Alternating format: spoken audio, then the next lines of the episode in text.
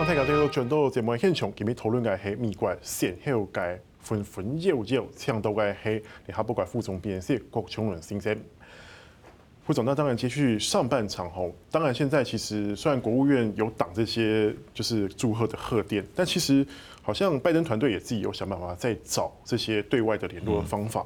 另外，其实各国的领袖，包括欧美各国，像日韩都有主动跟呃拜登来祝贺当选，甚至还讨论到以后共同安全的议题。那但是我们现在看到有几个国家还是也是跟现在是也是没有表态了，像是。俄罗斯，嗯像是这个中国方面，而且伊朗甚至还发出嘲讽，说这是你们民主乱搞的结果。那呃，副总怎么来分析这件事情？嗯，拜登的团队在选前他非常谨慎，不跟外国的大使呃接触。这个是因为在四年前啊发生通俄门的事情，当时呃川普的。国安顾问的指定人就佛林啊，当时跟俄罗斯的大使馆哦，呃，整个的那个交往过程都被奥巴马呃政府给监控了，呃，窃听他的消息，然后以一个法律呃最后来对他起诉，就是说，呃，美国政府只能有一个，你任何过私人不能够做这些外交的事情，所以拜登的团队当时非常小心，就怕川普政府会用这个东西来整他们。但是，一旦选上了以后啊，这些在华府，我们知道有非常多的大使馆，每个人都想要跟拜登这边联系，所以发现你刚刚说的，就是大家都争相的发贺电啊。呃，有一些国家是比较谨慎的，比如说呃，以色列。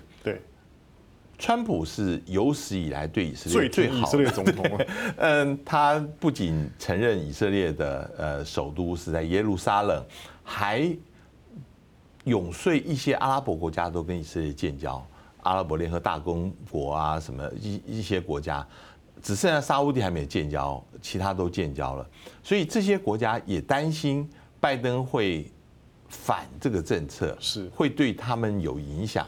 所以以色列在在这上面是战战兢兢的，他马上要确定跟美国新政府之间仍然保持有密切的关联。是。呃，我我我我看到一个记载更有趣的，就是说日本日本在拜登一选上以后，马上开始来找拜登的人脉，包括以前曾经民主党政府派在日本的那个甘乃迪家族那个女儿啊，跟他就当时菅义伟说每每个月月跟他吃饭，还有发那个呃贺年片，然后赶快就跟他保持联络。是这个对于日本来讲。人脉关系最为重要，尤其菅义伟他现在想要在二月，呃，拜登一就职就到华盛顿去访问。是，呃，我觉得从这个来看，我们蔡总统其实也是蛮聪明的，他并不是直接发一个贺电过去，呃。他而且他是用转推的方法，就是拜登在一月曾经有恭贺他就职，他现在等于是转推回去说，现在轮到我来恭贺你了，用这样子比较不着痕迹的方式来显现出两个人之间有这个交情。是是是。但是我们也像以色列那样子，我们也是两边都做，还在观望了。我我们一方面恭贺拜登，但是一方一方面我们也感谢。川普政府曾经对于台湾的这个友谊跟照顾，是这跟这跟呃以色列也很像啊。对，倒是我觉得现在比较特别是呃中国大陆跟俄罗斯迟迟没有道贺。对，当然他现在是要等整个尘埃落定，就像我们刚刚讲的，美国的公务员他们在没有正式确定之前，他们什么也不敢做。我想，嗯，大陆跟莫斯科跟北京也有这样的情况。另外一方面，他们其实心里面也很急，他们也在找管道，是希望能够呃马上，因为拜登现在手下用的很多都是奥巴马时候的人，对于大陆来讲也都是老面孔，所以他们希望能够赶快跟拜登是不是能够有一个蜜月期，能够找到一个方式来做战略对话，这个是他们现在当务之急。当然，现在这么多还没有确定的问题啊，但是其实美国自己国内的选后也遗留下很多讨论，像是每次选举可能都会被拿出来检讨的，像是选举人制度，像是这次争议最大的就是邮寄投票。对，所以以前在学政治学的时候，老师都跟我们讲说，邮寄投票只占了美国很小的部分，虽然可能有争议，但那就是百分之几的事情而已。那谁知道这次有将近百分之五十都是这种邮寄投票？那呃，难道这种事情美国人都不觉得他有舞弊吗？嗯，邮寄投票，您刚刚说这是这一次非常新的现象，很多地方的选务单位啊。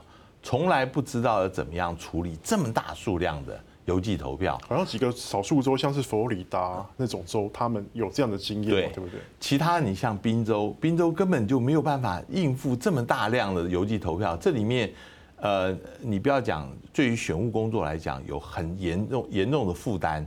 那当然，我们知道邮寄投票主要是因为现在疫情很严重，大家都不愿意到投票当天挤在那里啊。然后，因为这一次选举也是竞争非常激烈，很多人都想要我赶快把这个投票票给投进去。嗯，这个也让后来的整个有这么多的争讼的原因，因为以前大部分的票都是当天投，当天就开得出来。那嗯，邮寄投票占一点点，那那几乎不会影响到整个大局了。就算有舞弊，对，好，现在就是川普在事先就一直提到。他认为邮寄里面会有很多舞弊，可是他自己都都都是用邮寄投票。对，呃，他他的理由是这样，他是他是认为说，邮政工会里面啊，其实在传统上面比较倾向于民主党。是，那我怎么知道那些票是不是有投给我的，给你给丢掉了？他就说，在哪一个自治州里面发现很多邮寄来的投票上面都。都都印给川普了，结果都是被丢在那里，是不是有这样的事情？我们不知道。但是，嗯，他也说有一些州，他为了要鼓励大家投票，对，每个人都发都发这个邮寄投票，不管你有没有登记，不管你有没有登记，那这个他觉得也不公平。那但是相反的，共和党啊，他们在有些州也不鼓励投票，他们整个郡就设一个小小的让你可以丢进去的那个投票箱，是，呃。大家都有各种不同的方法来呃，企图干扰这个邮寄投票。不过，我觉得邮寄投票将来可能会变成一个呃一直持续下去的一个情况，不管有没有疫情。因为嗯，对于很多人来讲，呃，能够在一个月甚至两个月以前就开始投票是太方便的一件事。是，不管你在海外各地，我都有办法。对对对，在我们台湾有很多人，他是利用呃，甚至海外他们用呃 Internet 在投的。那这个方式其实呃，对于鼓励政治参与有很大的帮助。是，可是有没有可能就是像那种邮寄投票三张寄到我家，可是我不在，然后我的亲人支持民主党，我支持共和党，就他们全部把票投给共民主党人，然后就把丢过去了。有呃，甚至川普甚至有讲鼓励他的支持者说，你就用邮寄投票，然后投票当天你再去投一次。他说这个东西你他们未必会发现。呃，老实说，这个美国很多制度，呃，它是嗯，防君子不防小人，里面漏洞非常多了。就像呃，我想你一定也看到这一次各州它的选举办法都是漏洞百出，因为各州自己定吧。对，各州自己定，没有一个像我们这边完全没有想，我们有一个中央选委会，对于选举来讲，我们是锱铢必较，非常细的事情，我们都要定下去。是。那在美国，其实过去没有像这个情况，竞争没有这么激烈啊。呃，这一次川普还抱怨说，你没有给我们的监票员有足够的这个是监票的空间。对对对，那那在我们来讲是没有办法想象，我们开票的时候大家都是挤在那边要要监票的，所以呃，没有一个中央选举单位，这个其实反映呢，在这一次呃选举里面非常多的一个弊端，呃。你刚刚提到还有一个事情，就是呃所谓选举人制度，这选举人制度更让人家批评很厉害。在过去的五次选举里面，有两次，一次是高尔对小布希，一次是希拉蕊对那个川普。是上一次了。对，都是普选票，呃，赢的人反而输掉选举，因为他选举人票不够。是。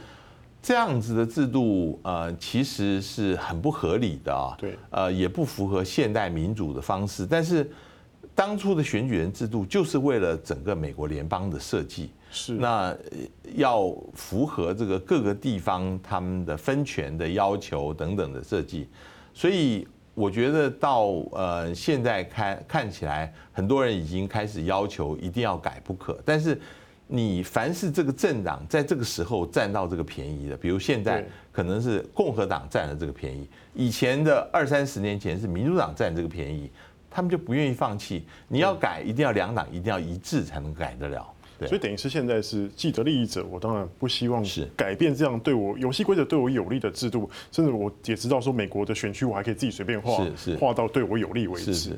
那当然，可是这也确反映出美国这两百多年来联邦主义下的结果，甚至呃，我们也可以看到说州权好像权力又比这个联邦政府大一点点的感觉。